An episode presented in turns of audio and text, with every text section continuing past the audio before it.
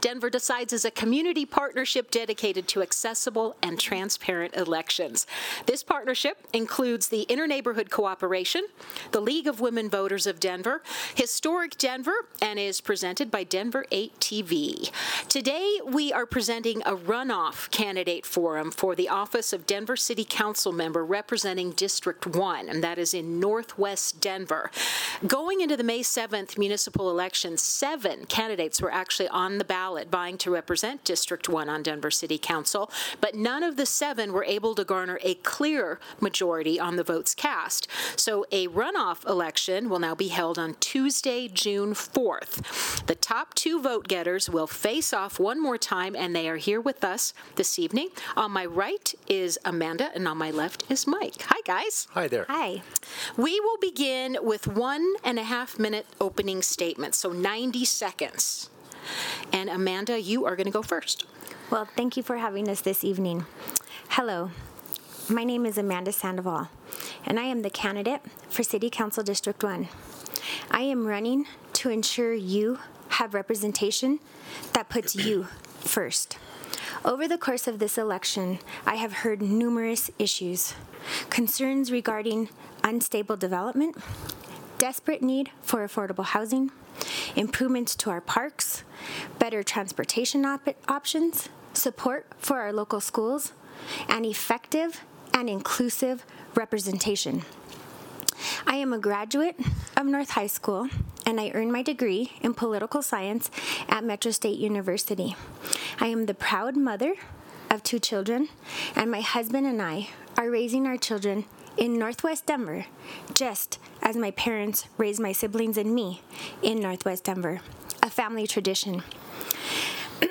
I work currently at the Denver Fire Department. I am the Outreach Program Manager and Legislative Liaison. Previously, I served as the Chief of Staff for Councilwoman Montero and Councilman Espinoza, and I am proud to have their endorsements. Again, I am running to represent you on City Council and ensure you have effective and inclusive representation that puts you first. Thank you. Thank you, Amanda. Now, an opening statement from Mike. Thank you. I'm Mike Somma, and I hope to earn your vote. I've been a Denver public servant for 34 years, where I currently serve as a lieutenant for Engine 17 for the Denver Fire Department. For the last 10 years, I have served as a governmental affairs director for Denver firefighters, giving me the intimate understanding of our city government. I'm not a politician, as you've probably seen. I've never been one on giving speeches. I've always been more of a doer than a speaker.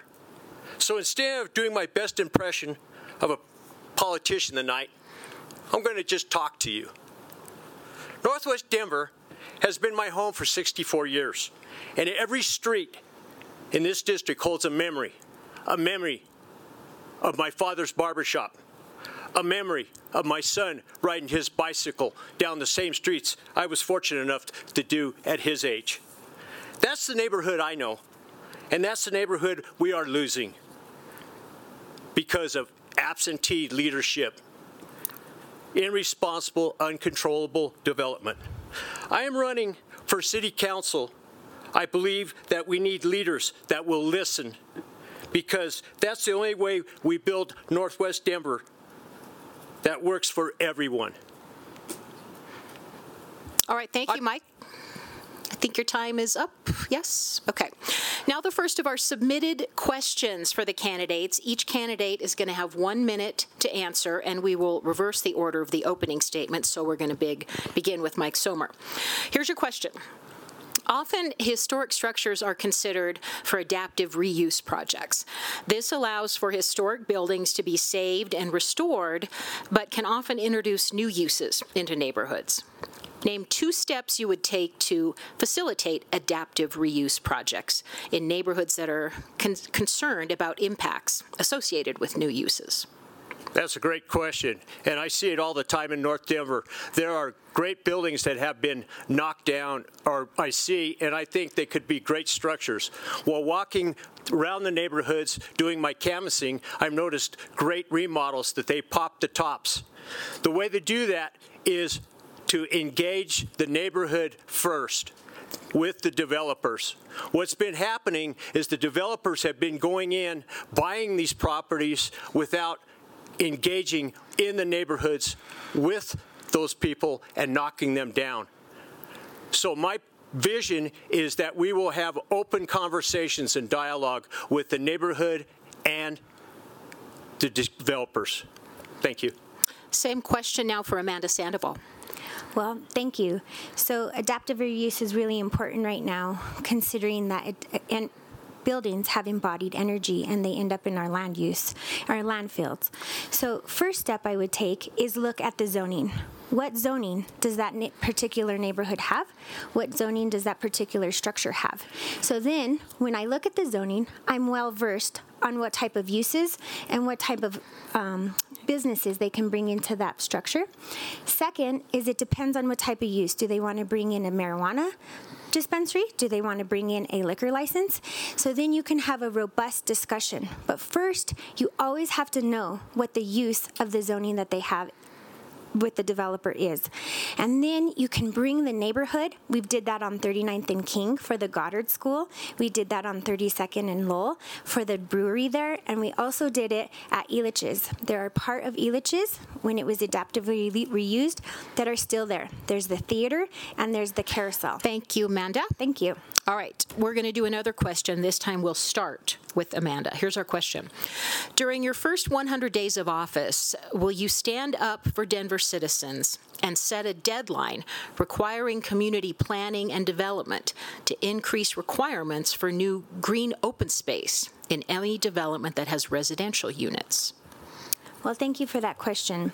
Within my 100, first 100 days of office, I have a lot of great ideas. First, I want to bring back the council office and back into the community so there's not the barrier of entry to see your council person. Second, I want to make sure that we're looking at the budget. And so this would have to do with the budget, which is very essential to city council. And I would like to make budget amendments to make sure we have green space. For example, there's a project that's on the corner of 46th and Tennyson. It's an old mortuary mortuary site that the neighbors are currently actively wanting to have as green space. And what's awesome is in November, voters passed a tax incentive that would actually give funding to have green space in Northwest Denver. So, absolutely, we do not have to look currently for the funding source. We have a funding mechanism. So, I will work with the neighbors within my first 100 days, and I'd like to have the state of District 1 to gather everyone together to hear their ideas. So, my constituents are setting the agenda, not me. Thank you. Mike, same question. My first 100 days, my vision is to meet with each and every organization in North Denver. Our past city council people have neglected to engage with the community. My first 100 days will be going and meeting these organizations. My first 100 days will be going to schools, meeting the principals, going to police stations, introducing myself to the people that put their life on the line day in and day out. After we have this conversation, then we will start putting our office, which I was the first to mention, will be coming back to District 1 at the first debate. We're disconnected, we're disenchanted with what is happening, so we have to have an open dialogue and bring people back in to North Denver where they grew up, where they live, and where they're going to get the answers from the new council. The next question for our candidates, we're going to start with Mike this time. Here's the question. Some citizens have complained that city government has not listened to their voice before, during, and after adoption of Denveright. What will you do to reach out to neighborhood leaders going forward to engage their voice in citywide decisions that affect their members? As this conversation all night from this side of, has come from is communications. I have people that while we were doing canvassing didn't want certain projects in North Denver. The light system at 32nd and Tennyson. That they went to several former council people asked and never to this day have received a response. That's unacceptable. To the project at 17th and Mead, that 85% of that neighborhood has taken a vote that they don't want a 16-story building there, which they're not being heard. That's what's turning people off about government. They're not listening to what the people say. We need to use common sense in government of today. Amanda, did you answer that question? I just have want to not. make sure. Okay, yep, you have one minute. Well, thank you. Yep. So, robust um, dialogue and outreach is essential for every city, city council office. So, during the Denveright process, I did also feel like there was a lack of input from Northwest Denver. It only seemed to happen at the art, at the registered neighborhood level. So, what I would like to do is I would like to go back to neighborhoods and I'd like to host a town hall. And I would like to hear what the residents think of the plan. It is adopted, City Council did adopt it, it's a 20 year vision, but I would like to hear individually. I'd like to have seniors part of that discussion, I'd like to have our youth part of that discussion, discussion and I would like to make sure that they can get there. I want to have translation services so that people feel welcomed. I want to have free daycare so people feel welcomed. But essentially, it's our plan. It's the plan of Denver. And if Denverites don't feel and Northwest Denverites don't feel part of the process, absolutely we need to have that robust discussion. And I will be happy to have that. That brings us to the final round of submitted questions for the clerk and recorder candidates, and we're going to. Uh, Council District One, apologize. No problem. My notes are. Thought I was just- getting a new job. We just did clerk and recorder. okay, um, here's the question. We're going to start with Amanda. Thank you. What can you do better or different than the previous council member or members who represented this district? Well, thank you for that question. That's a very personal question for me, considering I worked for Councilman Espinoza and I worked for Councilwoman Judy Montero. So, some of the things that they did great was Judy was a social worker and she was able to bring the disenfranchised to the table. Some of the things that Rafael did great was he was an expert in land use. Some of the things that I would definitely change was the tone of the conversation. People felt dismissed. People felt that they were not heard. People felt offended. And I am not going to do that. I want representation that is inclusive of all voices. I want the voiceless to be at the table. I do not want to set a square table. I want to set a round table where everybody is included. And that will start by having the council office back in the district, first and foremost. And it will also start by me holding my word. If you get my word and I give you my word, I will do everything in my power to ensure that you have what you need. And if not, I will call you personally. Thank you. Mike, your turn. What I will do is what I do day in and day out. I'm a lieutenant with the Denver Fire Department. I interact with city constituents day in and day out. What they have not heard is what is being said. They're dismissed when people, you talk to them, they don't want their land turned into a development site. The council people turn off they will not only be at the table at the beginning of a development, a project, sidewalks, they will be there through the whole project. That's how we work in Denver. We just don't give somebody one option, a 15 minute or three minute talk to make a presentation and shut them down. The former council people have never returned phone calls to people. Emails were never returned. When the councilman did engage with the public, they were belittled. Time is up. For the next few rounds, it's going to be the candidates' turn to ask each other a direct question, and you'll each have one minute to respond to each other. So we're going to return to ballot order and start with Amanda. Do you have a question for Mike? I do. So thank you for that opportunity. So, Mike, in your platform, you talk about streetcars. And given that council is the legislative body, not the administrative body, like the mayor's office, we do not set the budget, we respond to the budget. Can you please explain in depthly how you will fund the streetcars and how you will go about maintaining a sustainable funding source for the streetcars so that the constituents of District 1 actually get what you're saying on your platform? Thank you, and absolutely it will. Uh, streetcars. Streetcars were in Denver for 78 years.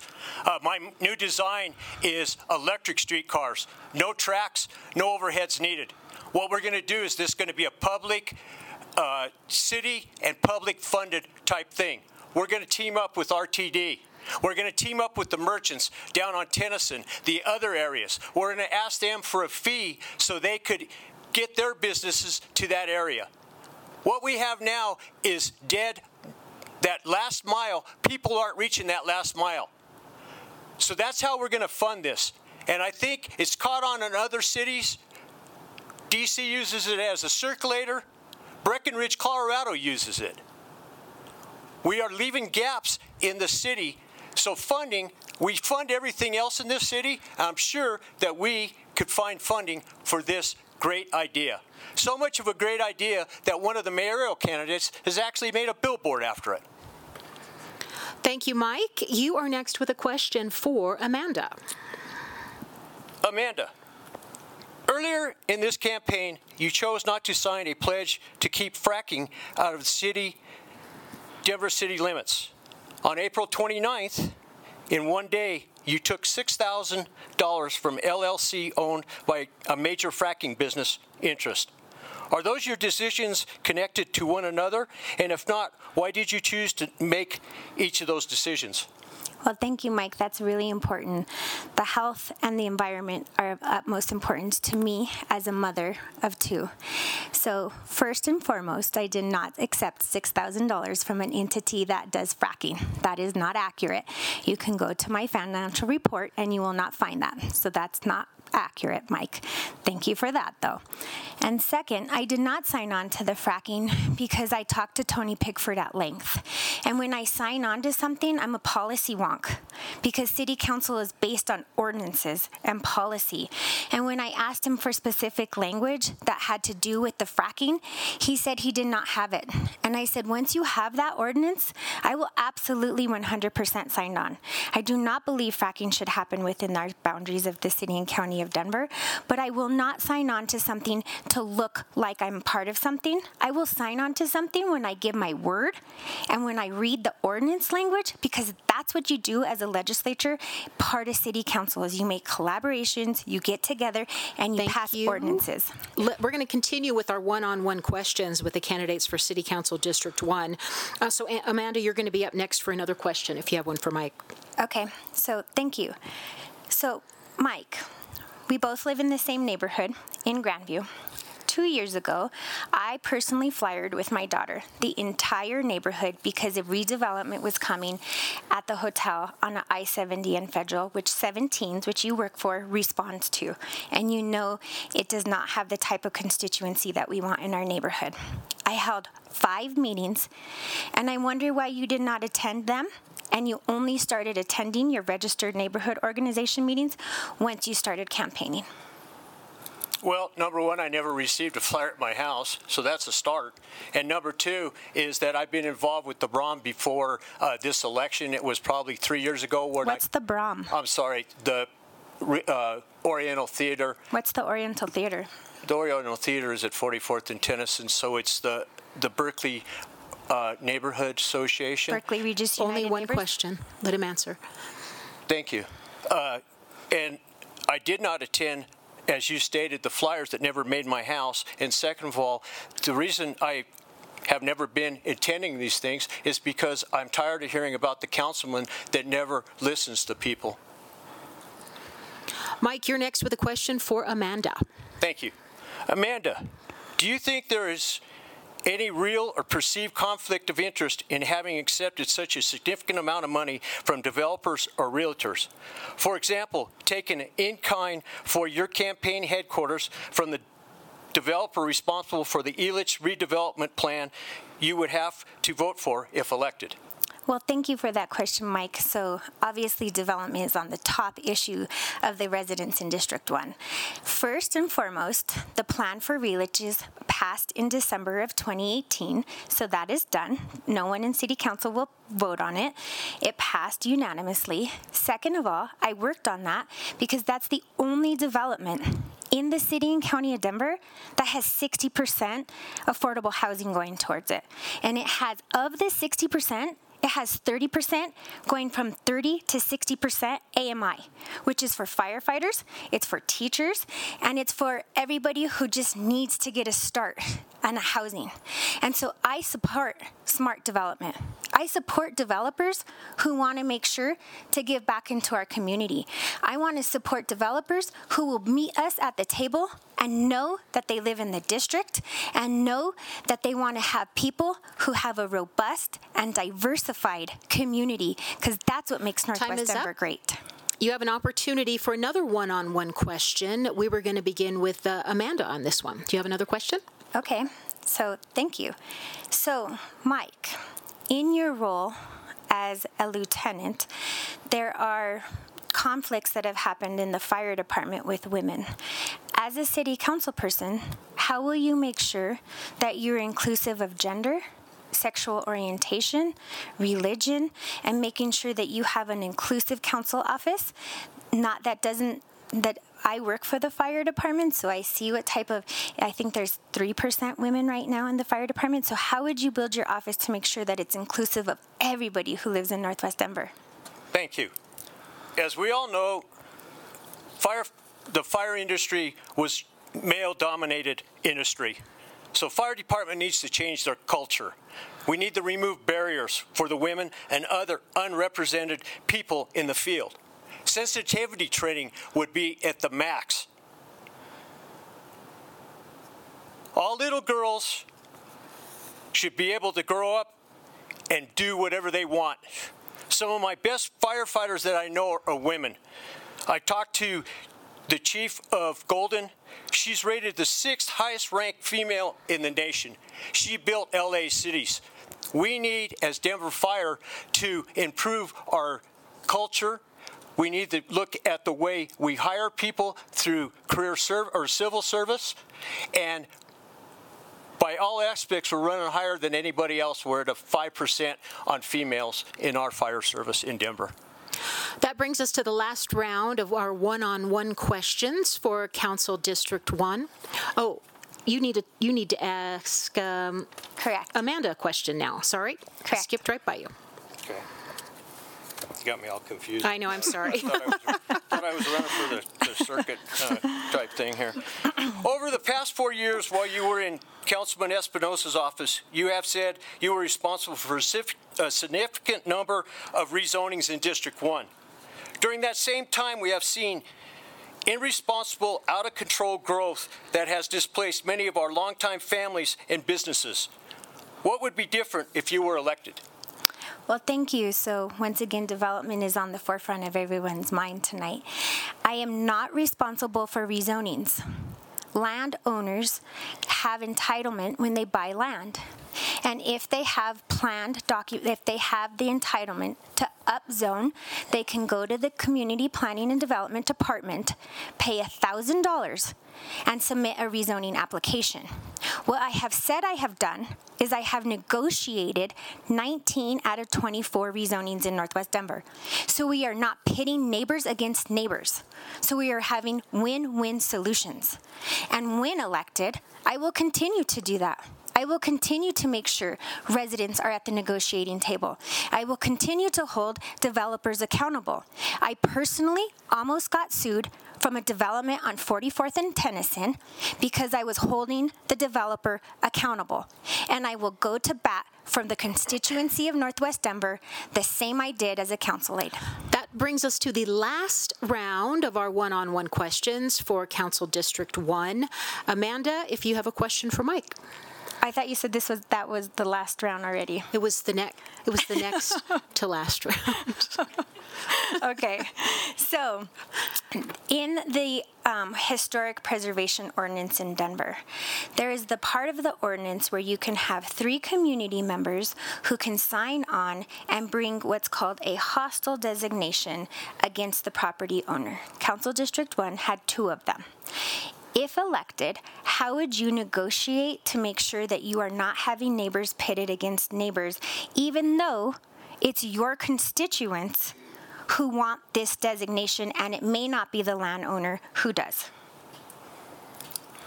Well, number one, when you purchase your land, that property is yours. If you have somebody that's trying to fight, as Rafael Espinoza did, on hostile uh, development, I think you have to become the mediator in that situation, and you have to talk and be placed between the city and that landowner to work out the final details and it fits to what fits best for that building. All right, uh, Michael, you have one more question for Amanda.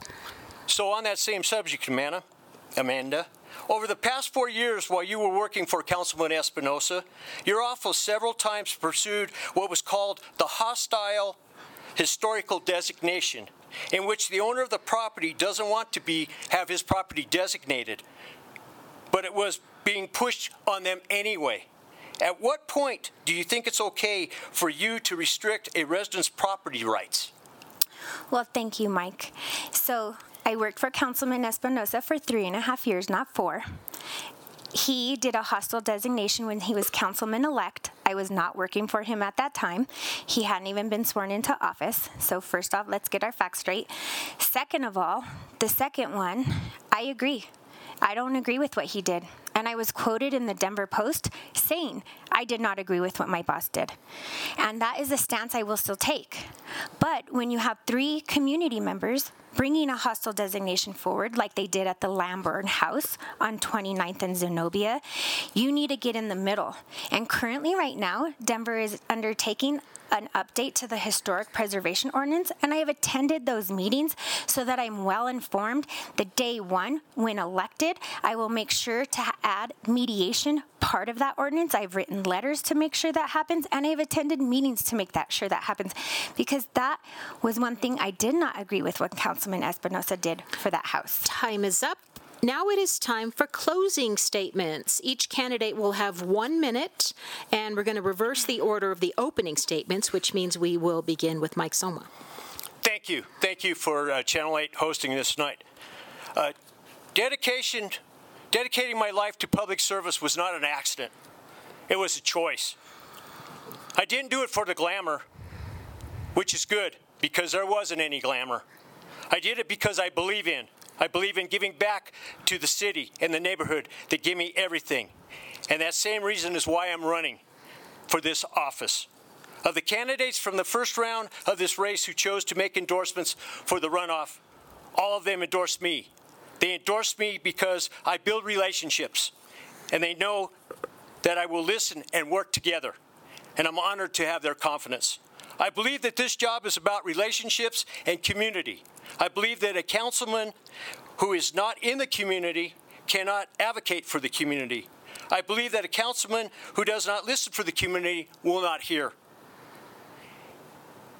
If I'm elected, my doors will always be open. As I stated, I will reopen the district office. Not only do I have the experience for this job, I have the work ethic and the can do attitude that required for real leadership. I'm Mike Somma. Please vote on Tuesday, June 4th, and I'm hope to earn your vote. Thank you for being here tonight. And now a closing statement from Amanda Sandoval. Well, thank you. First, I would like to begin by thanking our sponsors. I'd like to thank the League of Women Voters, Historic Denver, INC, and the moderator for moderating this evening, and for those of you who have joined us. Together, we have heard various issues facing us, and you have a glimpse at some of the solutions I will bring once elected.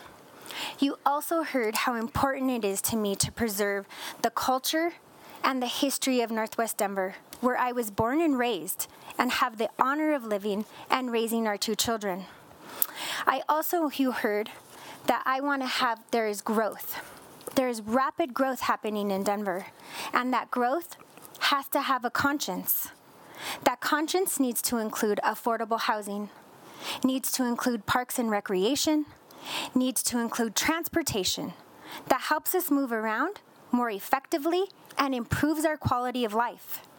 I will bring collaboration, collaborating with those who feel disenfranchised. I will bring a voice to the voiceless. I will bring a sense of balance, true inclusion to our community because I understand our community feels deprived from the decision making process. And I will restore power to the people so together we can make District 1 better for the next seven generations. Thank you. That wraps our runoff forum for City Council District 1. Let's thank our candidates, Michael Somma and Amanda Sandoval, for their participation. Our thanks also to the Denver Decides partners, which include Interneighborhood Cooperation, the League of Women Voters in Denver, and Historic Denver. Denver Decides is presented by Denver 8 TV. Also, we want to extend our thanks to the staff and management of the Denver Art Museum and Christy Bassiner, the Director of Communications and Public Affairs, for pri- providing this location for the runoff forums. We hope we've given you a fair look at each candidate vying to represent District 1 of Denver City Council. Be sure you have voted and returned your ballot by 7 p.m. on Tuesday, June 4th. And for complete election information, you can go online to denverdecides.org. I'm Wendy Brockman. Thanks for watching. Thank you. Thank you.